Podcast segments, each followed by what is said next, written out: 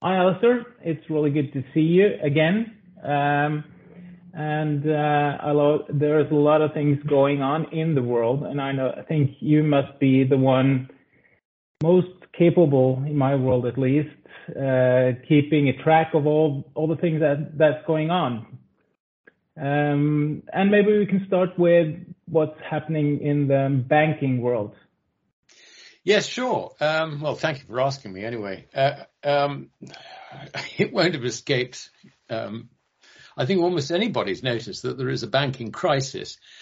There is the hope that the banking crisis is over. Um, you know, you put a bit of sticking plaster over Silicon Valley Bank, um, as it were, sell it to someone else, another bank, and problem solved. Um, Not at all. Um, the, the underlying problem is that um, there has been a credit bubble which has been running really for the last four decades. And going to zero interest rates and negative interest rates in Europe and Japan really marked the end of that bubble. Um, it was the top of the bubble, if you like, and uh, we are now in, um, if you like, a, a period where the bubble is now imploding on itself. And we see this with rising interest rates. Um, the reason they're rising is because credit is now contracting. And you can see this if you look at the statistics of money supply, particularly in the United States, and also it's developing in Europe as well. Um, what that means is that when credit becomes less freely available and then becomes scarce, interest rates rise because it is, if you like, the price that people have to pay to get the credit to which they have become accustomed. So we have rising interest rates. Now, you need to know that the banking system has got itself completely committed to very low interest rates, which means in order to get the returns on equity, they have had to gear up their balance sheets to the maximum levels. And this is why, if you look at the Japanese banks, they have an average uh, ratio of assets to equity of around about 20 times. If you look at the major um, global systemically important banks in the Eurozone, of which there are what, seven or eight, uh, they have an average um, assets to equity ratio of uh, around about 20 times as well. Some of them in excess of that. the problem with this situation is that um, now that banks have been alerted to the instability of the global banking system, every bank manager, every bank director is looking at ways to reduce that leverage on their balance sheet. Because if you write out, write out, write off, let's say a million kroner um, on your assets, the effect on your shareholders is multiplied in terms of the losses that that generates for shareholders' equity. It is multiplied by the ratio between the assets and uh, the equity. So, with banks being very highly exposed, with the credit bubble now imploding, every bank is now looking at its counterparty relationships. What this means is that they will look at um, banks with which they deal in the interbank markets.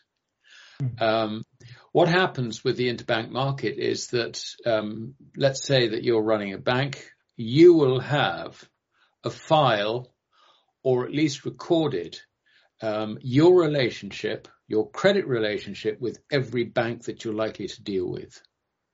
You will set that credit limit. You will say that um, bank ABC, I'm prepared to run a limit of 10 million kroner or something like that on interbank because the point about interbank dealing is it's not collateralized. There's no collateral. It's uncollateralized. It's like a, an overdraft, if you like. The purpose of the interbank market is simply to correct the imbalances that arise as deposits shift from one bank to another bank. You will get some within a, uh, if you like, a confined system. You will get some banks at the end of the day which have, um, which are long of deposits, which they can then balance on their balance sheet by lending out into the interbank market. And you will have other banks who are short of deposits and need to borrow from the interbank market in order to balance their balance sheets. And in, uh, if you like, a combined um, banking system, the total uh, of deposits um, is unchanged. But obviously, you get the imbalances between each bank uh, and each bank. So, going back to the situation where you find yourself as a banker you begin to worry about the creditworthiness of the banks with whom you have these counterparty dealings. So you will instruct your dealers to reduce the level of obligations for safety's sake. You will look at some banks uh, whose business suggests that they might be more vulnerable to a bank run because they are highly leveraged, more highly leveraged than average perhaps because of the sort of business that they do. Um, they may be involved in derivatives, and uh, derivative transactions represent a systemic risk. So you're going to take that into account. So you're going to tell your dealers that some banks do not deal with, full stop. Mm-hmm. So you can see that within the system, this uh, bubble implosion that's taken 40 years in the making has some very serious consequences. Mm. That is what we face. Now, on top mm. of that, you've got the whole problem of the valuation of bonds. Now, this is what did for SVB, Silicon Valley Bank. Um, and it's the same problem with banks all around the world because um, the way in which they have evolved their business with zero interest rates, with negative interest rates, is to go along the yield curve to pick up yield on their bond investments. And generally, they have angled themselves more and more towards financial activities over the last 40 years than financing the non-financial uh, mm. economy because um, you know, all production's just gone out to the Far East or wherever. I mean, you, you know, we don't make the things that we consume anymore. Um, we are service industries which require less capital, if you like, less overdraft, um, mm. less credit in order mm. to function. So the banks have gone into the fi- you know into financial activities to a very large extent, and this is reflected um, in the level of derivatives. I mean, if you look at the Bank of International Settlements, uh, figures for notional derivatives, you've got round about, I think, $40 trillion in regulated futures.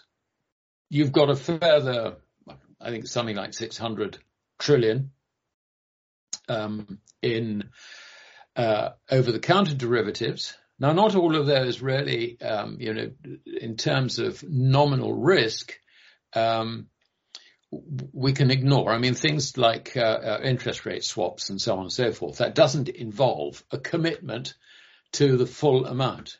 But if, on the other hand, you do a forward transaction in um, a currency swap, mm. then you as a bank actually are committed to doing a currency swap down the road, unless, of course, you sell your commitment to someone else. But while you have got it, it is a commitment and it's not on your balance sheet. Yeah. So you can see that the systemic risk within the banking system actually has, it's far, far larger than the bank's balance sheets actually reflect. Mm.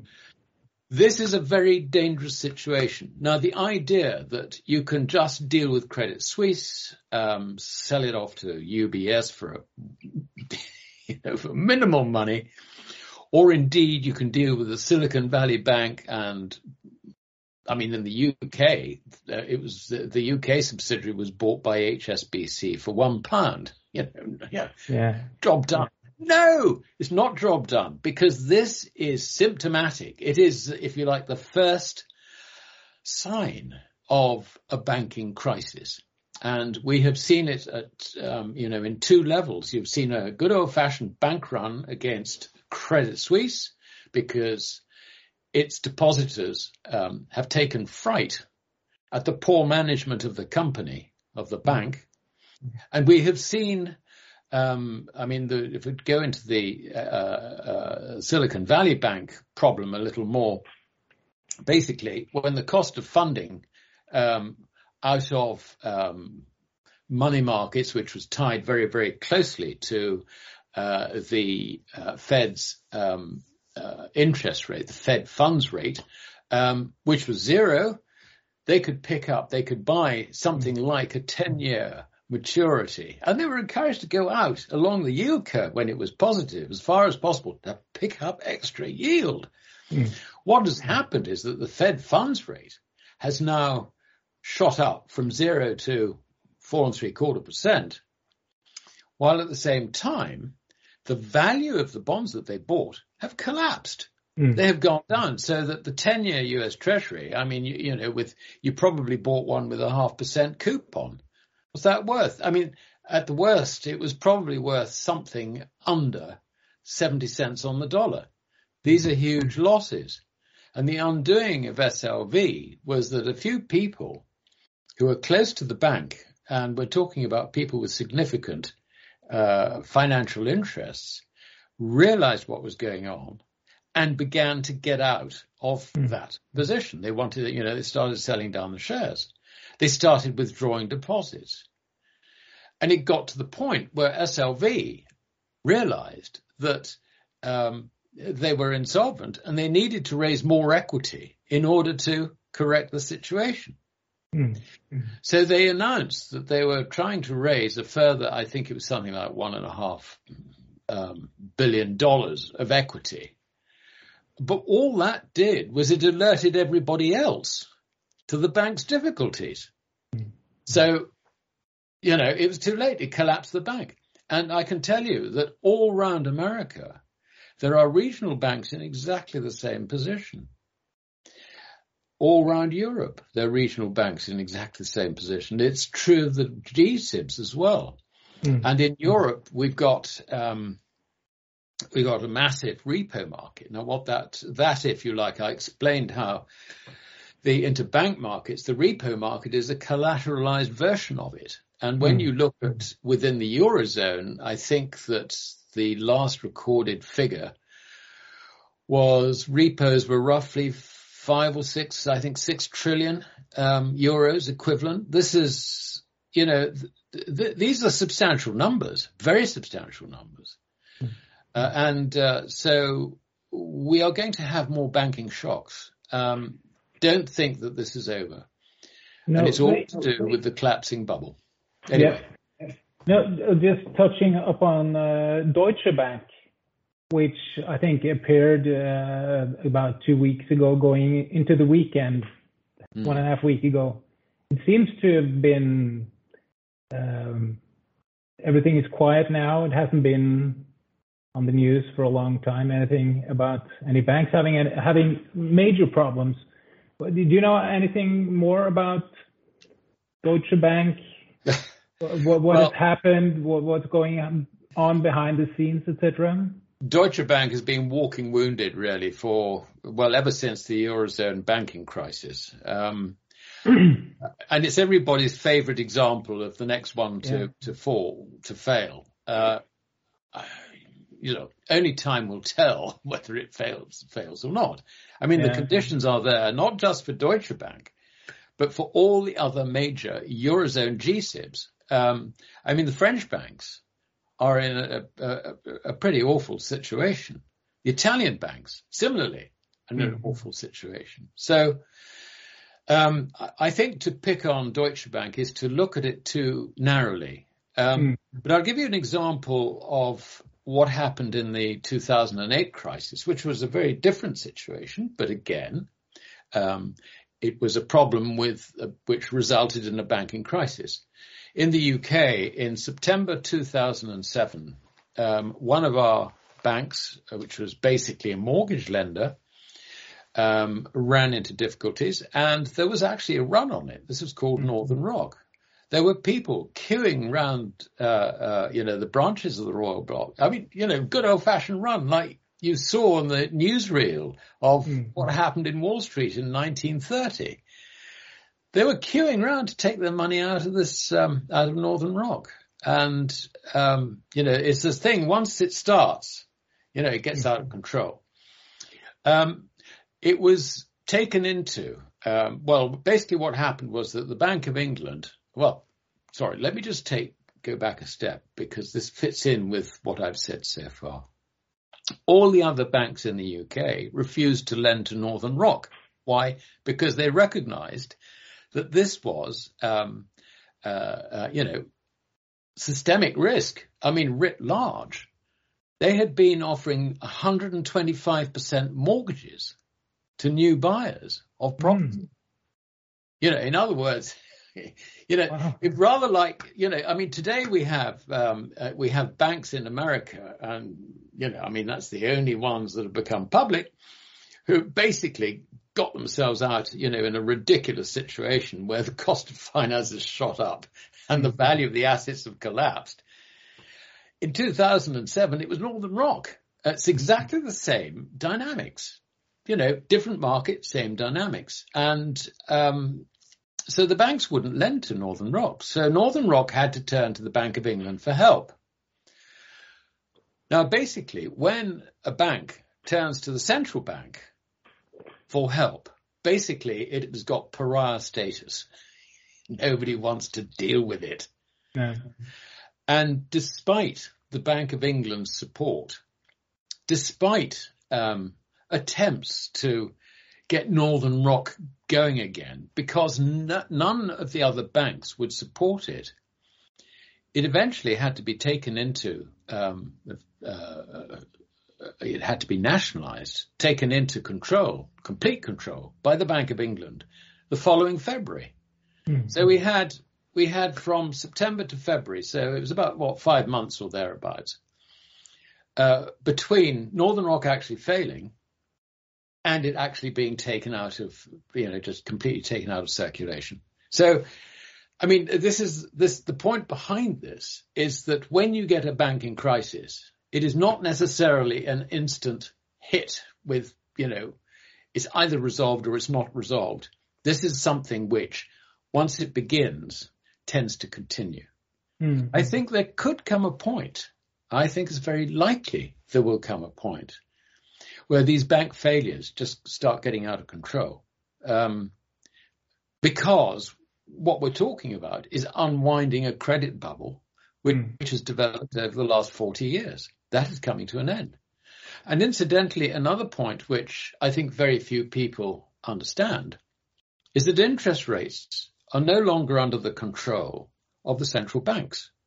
Mm. Interest rates now reflect the shortage of credit and going back to my example of a bank director trying to manage the risk in his bank, trying to become more conservative, if you like, in his uh, business outlook, the effect of that is to drive the price of credit, interest rates, higher and higher and higher. Mm. And the idea that you can link interest rates to some forecast for the rate of inflation, which is what the central banks are doing. They're saying it's going to go back to 2%, maybe not this year, but next year, sort of thing. And therefore, even though inflation, you know, consumer price index is rising by, depending where you are, six, seven, eight, nine, ten percent, we can ignore that because we know it is going back down to two percent. No, that is not how it works. The way it hmm. works is the shortage of credit is intensifying and because people are desperate for credit, that will drive up the price of credit. In other words, interest rates. Mm. Because that is the way in which credit is regulated. Yeah. For very many borrowers, there's going to be no credit available. This is a situation which is only beginning mm. and it's going to be very serious. And I don't know about your national wealth fund, which was invested in all sorts of stuff. Yeah. But you can see that the effect of rising interest rates due to the contraction of bank credit is going to drive down financial asset values very substantially. I mean, I think the crash that we had in 1929 is likely to be repeated. I can't mm. see how it's going to stop. This is a very severe situation, and um, eventually it will lead to a collapse of the currencies because unlike 1929 when uh, the dollar was on a gold standard, I mean, the rest of us weren't necessarily. Um, but in 1929, the dollar, which was the international currency, was on a gold standard. The gold standard worked. It meant that the currencies didn't collapse along with the financial system. Mm. But now there is absolutely nothing tying the currencies um, to anything other than hot air. Mm. So when you get a financial crisis and the central banks are committed to ensuring the survival of the financial system, the only way they can do that is by expanding the quantity of currency in circulation. Mm. They will do that, um, whatever it takes, to use Mario Draghi's yeah. famous phrase from what was it, 2014, I think, or 12 or thereabouts. So you mm. can see, you know, the, the currencies are not immune from this problem. But but then you have the central banks, uh, which you have also written quite a lot of banks uh, about, uh, and the major central banks are uh, more or less insolvent uh, already. You have the, yeah. the Fed, the the ECB, etc. How, yeah. how, can, how can this play out then? Well, I mean, they can they can print, but that's a that's a very good question. Um, because the major central banks have all indulged in quantitative easing, what mm-hmm. quantitative easing amounts to is buying your own government bonds at the highest possible prices. You have rigged the market against yourself as a central bank. Mm. And uh, consequently, the losses that you see in, we've seen in Silicon Valley Bank are exactly um, the same uh, losses, but on a far larger scale that we now mm-hmm. see wiping out the very, very small amounts of shareholder capital in a typical central bank. I mean, in the case of the um, Japanese uh, uh, uh central bank, um, I think their equity is something like 100 million um, yen. Now, 100 million yen is nothing. I calculated that the losses from last year on their enormous quantities of bonds. I mean, they've got bonds. They've even got um, investments in, in ETFs, in equity ETFs and property uh, REITs um, in Japan. I mean, you know, they've just gone um, bananas on on investing in everything. Their losses, I reckon, were something like 42,000 times mm. their equity capital. Now, it's actually quite easy to recapitalize a central bank. All you do is you create a loan in favor of your shareholder. I mean, it helps if you've got one shareholder. Let's put it this way. Yeah. In this case, a government. Uh, and instead of booking the other side of your of your balance sheet as um, you know a deposit, because when you create a loan, you create a deposit on the other side. Double entry bookkeeping. You, that's the way it works. Mm-hmm. Instead of booking it as a deposit, you book it as equity. So that way, you've increased the amount of equity on your balance sheet. Mm-hmm. I know it sounds fraudulent, but that's the way it's done. Mm-hmm. Um, so that's quite easy. That's easy to do. But you don't want to do this when you've got to support your commercial banking system and to protect every depositor in the system. This is not a good time to come across this problem. Mm. But then you look at something like the ECB. The whole of the euro system is in negative equity. Now the euro system is the ECB itself and all the national central banks within the eurozone. They're all in negative equity. I mean, I don't know, maybe one or two very small ones which are not, you know, like Malta or, you know, perhaps even Bosnia, which has actually just joined um, uh, the eurozone. Uh, they may they may be all right, but I don't know. I haven't looked at it. But so you've got this problem that in order to recapitalize the ECB, you've got to go to the shareholders, who are the national central banks. Hmm. And the national central banks themselves are in trouble, you know, like negative equity. So, and the national central banks, in most cases, if not all cases, will have to go to their parliaments, their politicians, and say, uh, can we have a bailout, please? You know, don't mm-hmm. worry, we know how to do it. It's very easy. We just, you know, we'll create um, a loan for you, and you can book. We'll book it as equity, so you don't need to put your hand in your pocket or anything like that. You know, you don't need to budget for this. We can sort it out, but please give us permission to do so you can see what what's going to happen in, say, the um, uh, the German Parliament. Um, you get politicians involved there. I mean, they have a track record of not really trusting the ECB, and it would be inconceivable that the politicians would not ask questions.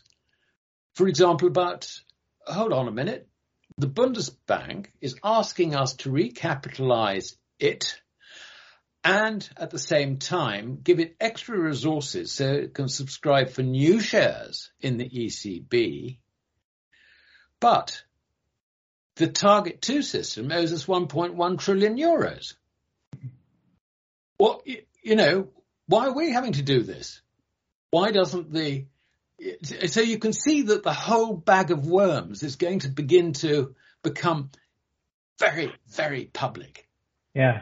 And I think that actually we are potentially looking at the end of the euro itself as the euro system tries to um, support its commercial banking network, tries to do it, um, tries to recapitalize itself. However this plays out, I think this is potentially leading to the end of the euro system. Hmm. So Norway will be glad not to be part of it.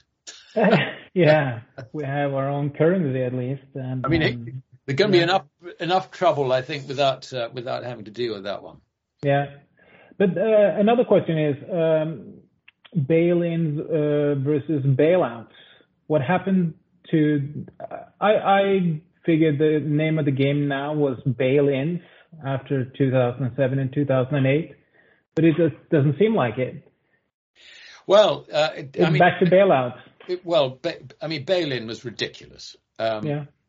I mean, really, there is a fundamental duty on a central bank to ensure the integrity of its commercial banking system. Um, and almost, almost without exception, it must support banks. I mean, the idea of moral hazard and all the rest of it, which, you know, we all talk about. I mean, it's fine in theory, but in principle, forget it.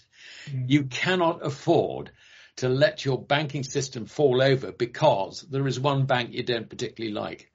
Now, the problem with bail-ins was that the whole concept was that uh, the share, uh, sorry, the the um, uh, the electorate, ordinary people, the taxpayer, um, wouldn't have to pay for um, you know the, the the sort of virtually criminal actions of bankers relying yeah. on bailouts.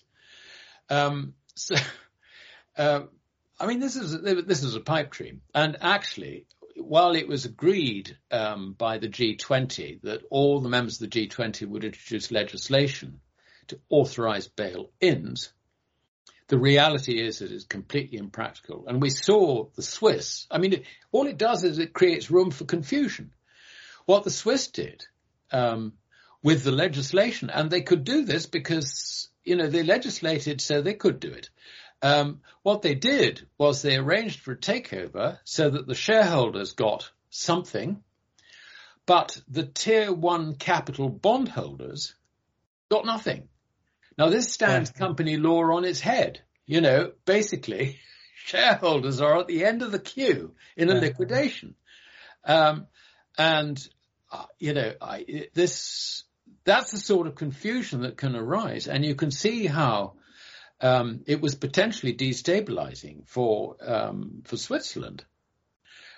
I think the effect of that, I mean, the effect of that made it made it harder for um, banks to use bonds as a means of recapitalizing themselves. Mm.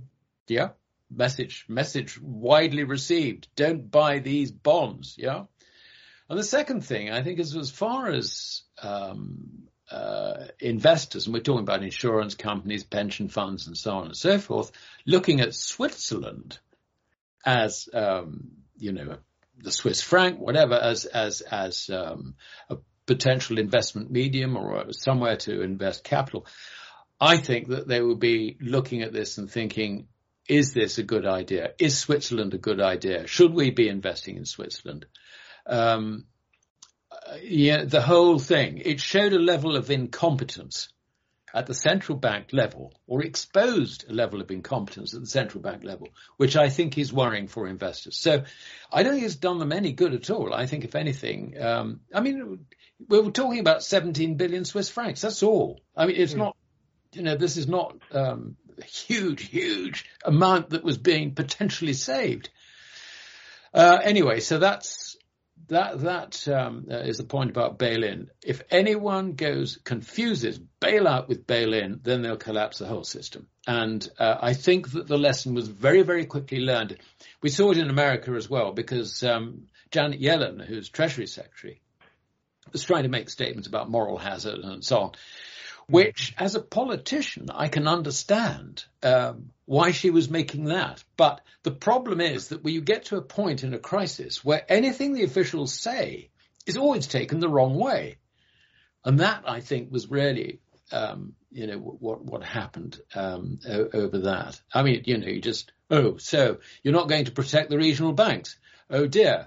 Right. Mm get rid of my deposits in regional banks, go into JP Morgan or whatever. And that's actually what's happened. I mean, there's been a flood of deposits mm. from banks which may or may not be risky going mm. into, into, the, you know, the sort of the ones that are deemed too big to fail yeah. because of the moral hazard argument, which, um, unfortunately, um, uh, it was let slip.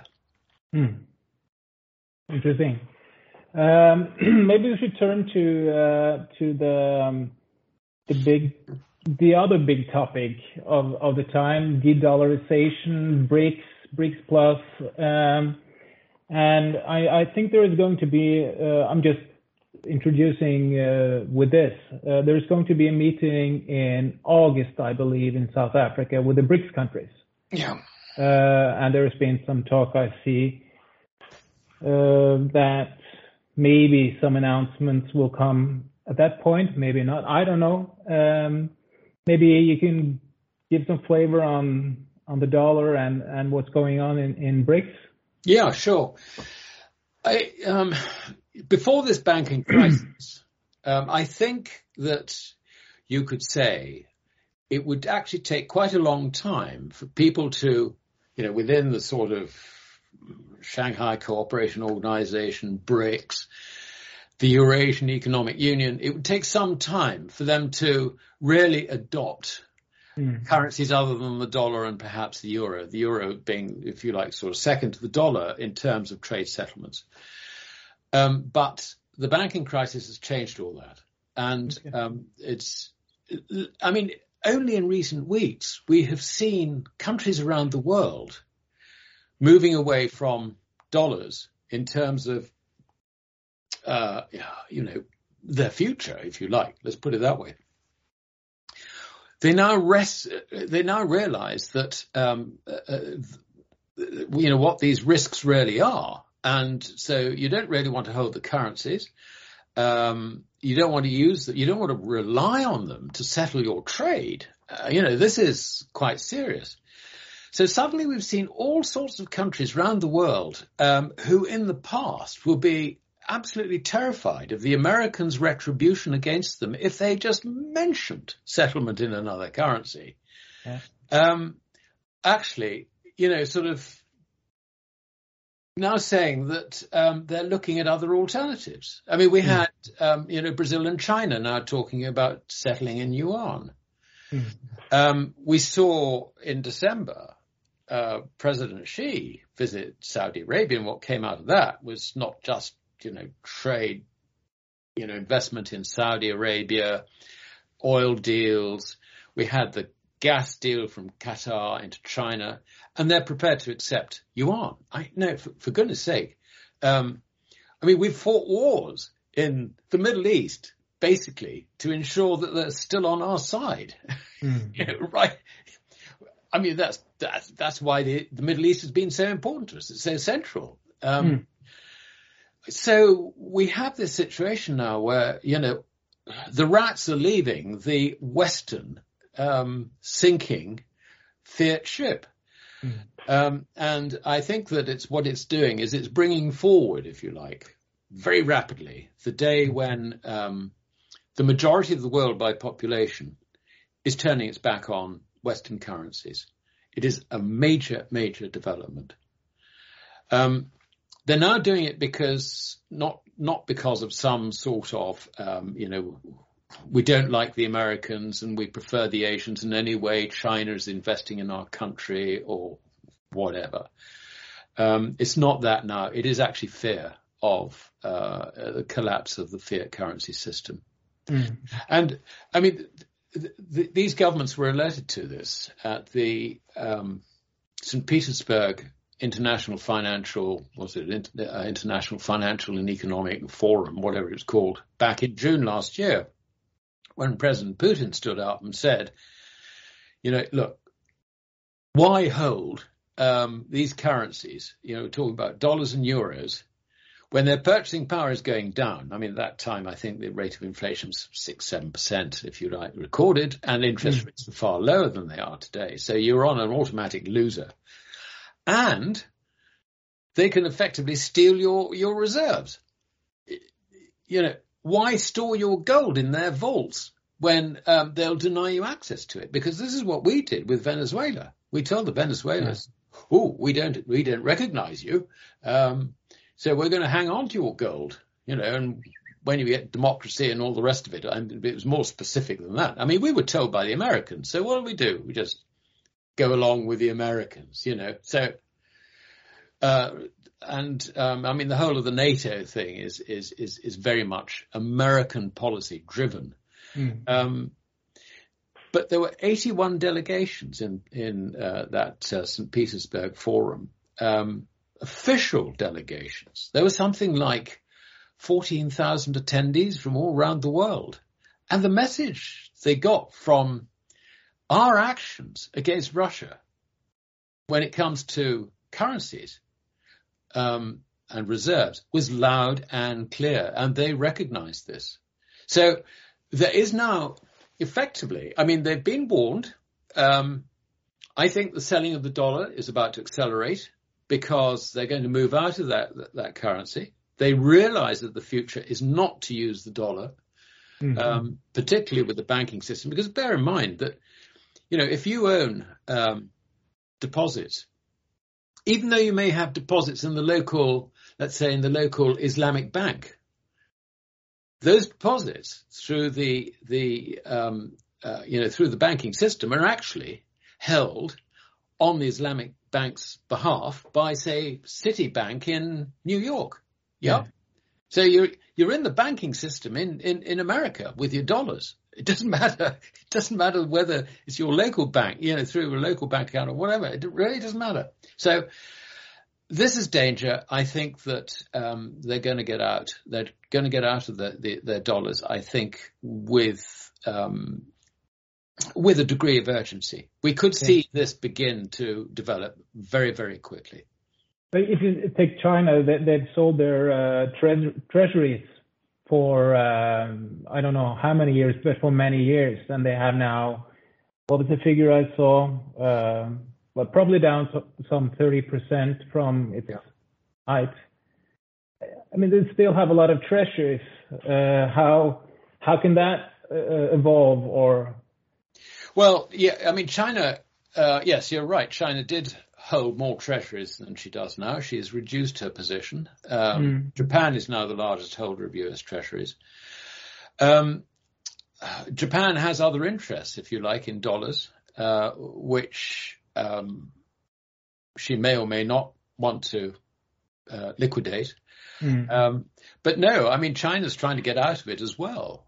But she's got a difficult problem because a lot of her economy is based on uh, manufacturing exports for yeah. America and also Europe. Uh, and uh, a collapsing currency is going to make, um, uh, if you like, the profitability of those businesses. Um, it's going to impact negatively, mm-hmm. Uh, and you know it could wipe out quite a lot of business.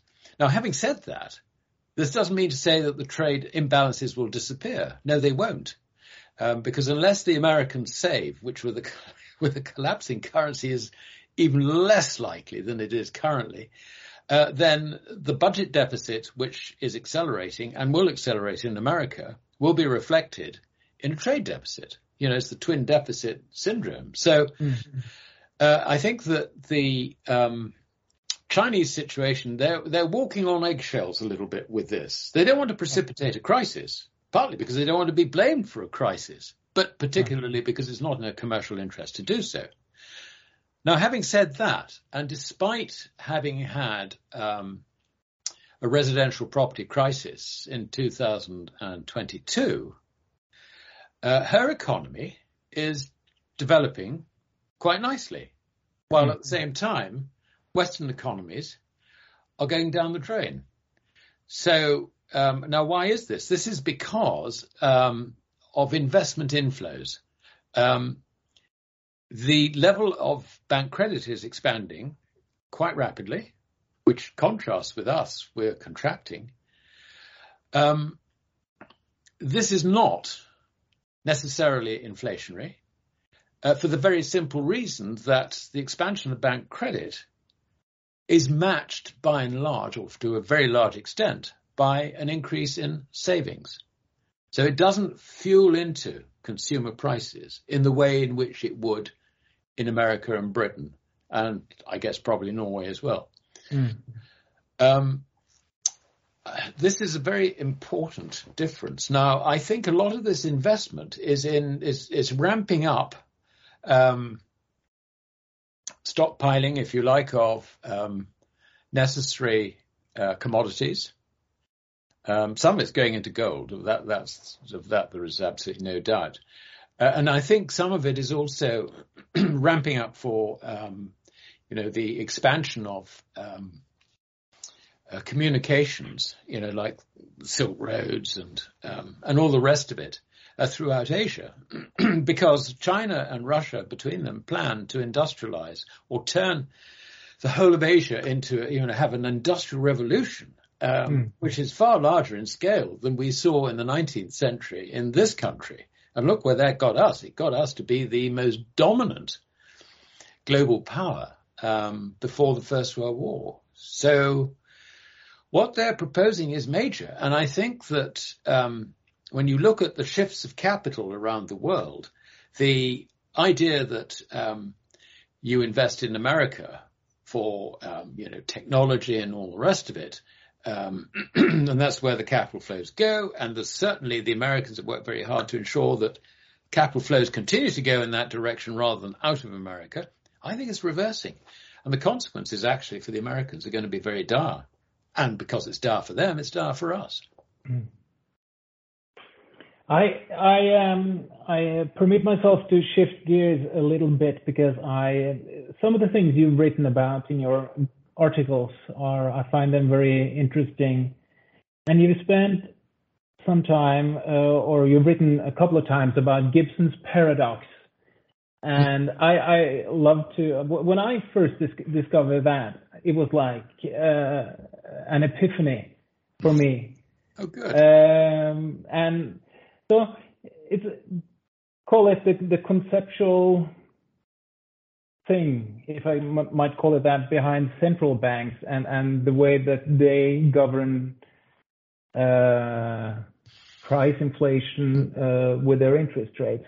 But you've written, you've, uh, yeah, just please, can you say something about Gibson's paradox, interest rates, and the price of money, and, and from your latest article, the lack of, which is quite obvious, the lack of relationship between the interest rate and the growth in M2 or M3?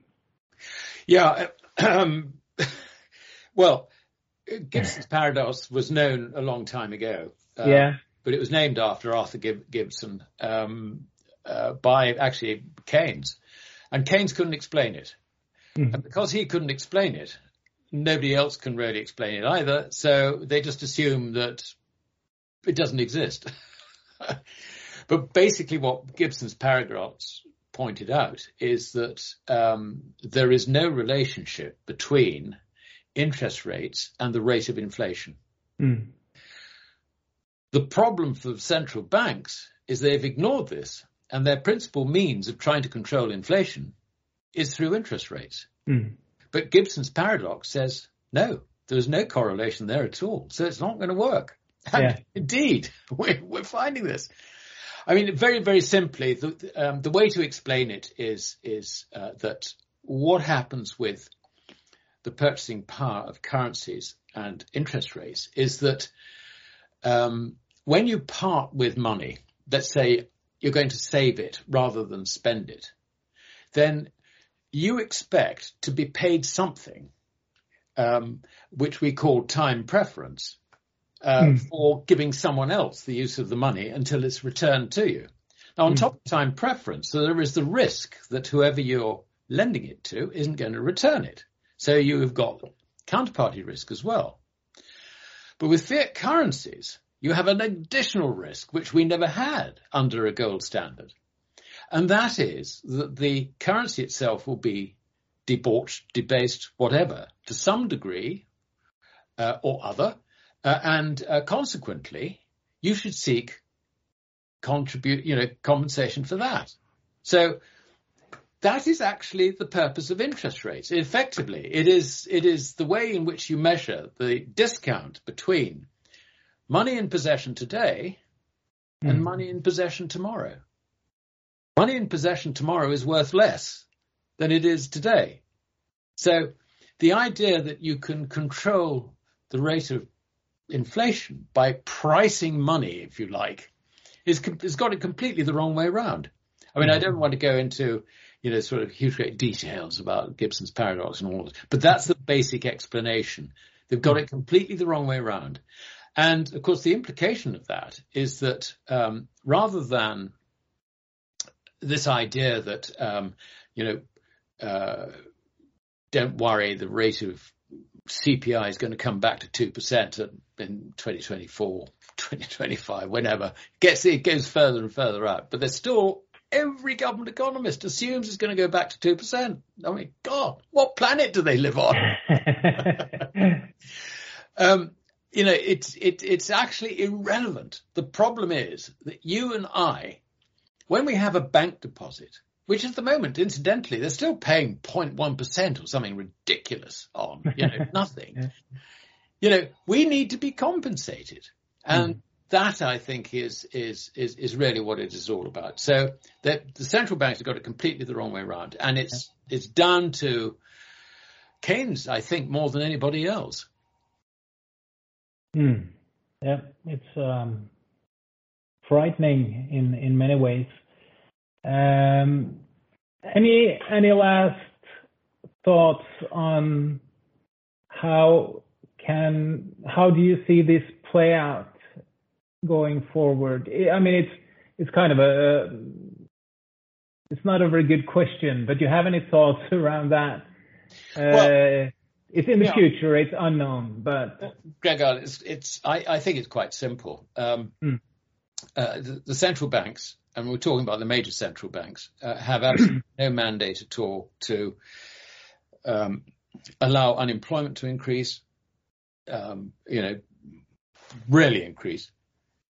And not only that, but their mandate quite clearly is to support the financial system, come what may. Um, and we had an example of this back in France, and I keep on repeating this example. John Law got a bubble going in France in 17, between 1717 and 1720. It was called the Mississippi Bubble. And he created his own currency in order to do it. Um, it was wildly successful. Um, it got everybody rich in France, as long as you were in Paris or Lyon or wherever the financial centers were. Very, very briefly, but the whole thing collapsed. And um, at the end of that uh, collapse, what happened was that the Mississippi venture still had theoretical value. I mean, it had a price in the market of 4,000 livre, which was John Law's currency at the time. But the exchange rate for the livre in London and Amsterdam, which are the two foreign exchange centres um, in the early 18th century, uh, was zero. There's no quote. Mm. And I think that's where we're going. We're destroying the currency in order to try and protect the status quo. And yeah. Yeah, what I don't know is how long it will take, but everything I see suggests that this actually could happen pretty quickly. But mm. I, I wouldn't stick my neck out and put a time on it. But it's you know we're on we're on the slippery slope now. I think um, uh, you know because of that point I made about you know banks looking at each other and trying to control their risk. In other words, the banking system itself is failing completely and is probably failing more rapidly than we would like to think. Hmm. Interesting times. Um, I thank you very much, Alasdair. I know you have other things to do, and um, I appreciate very much your time. Thank you. That was my pleasure, Gregor. Goodbye. Bye.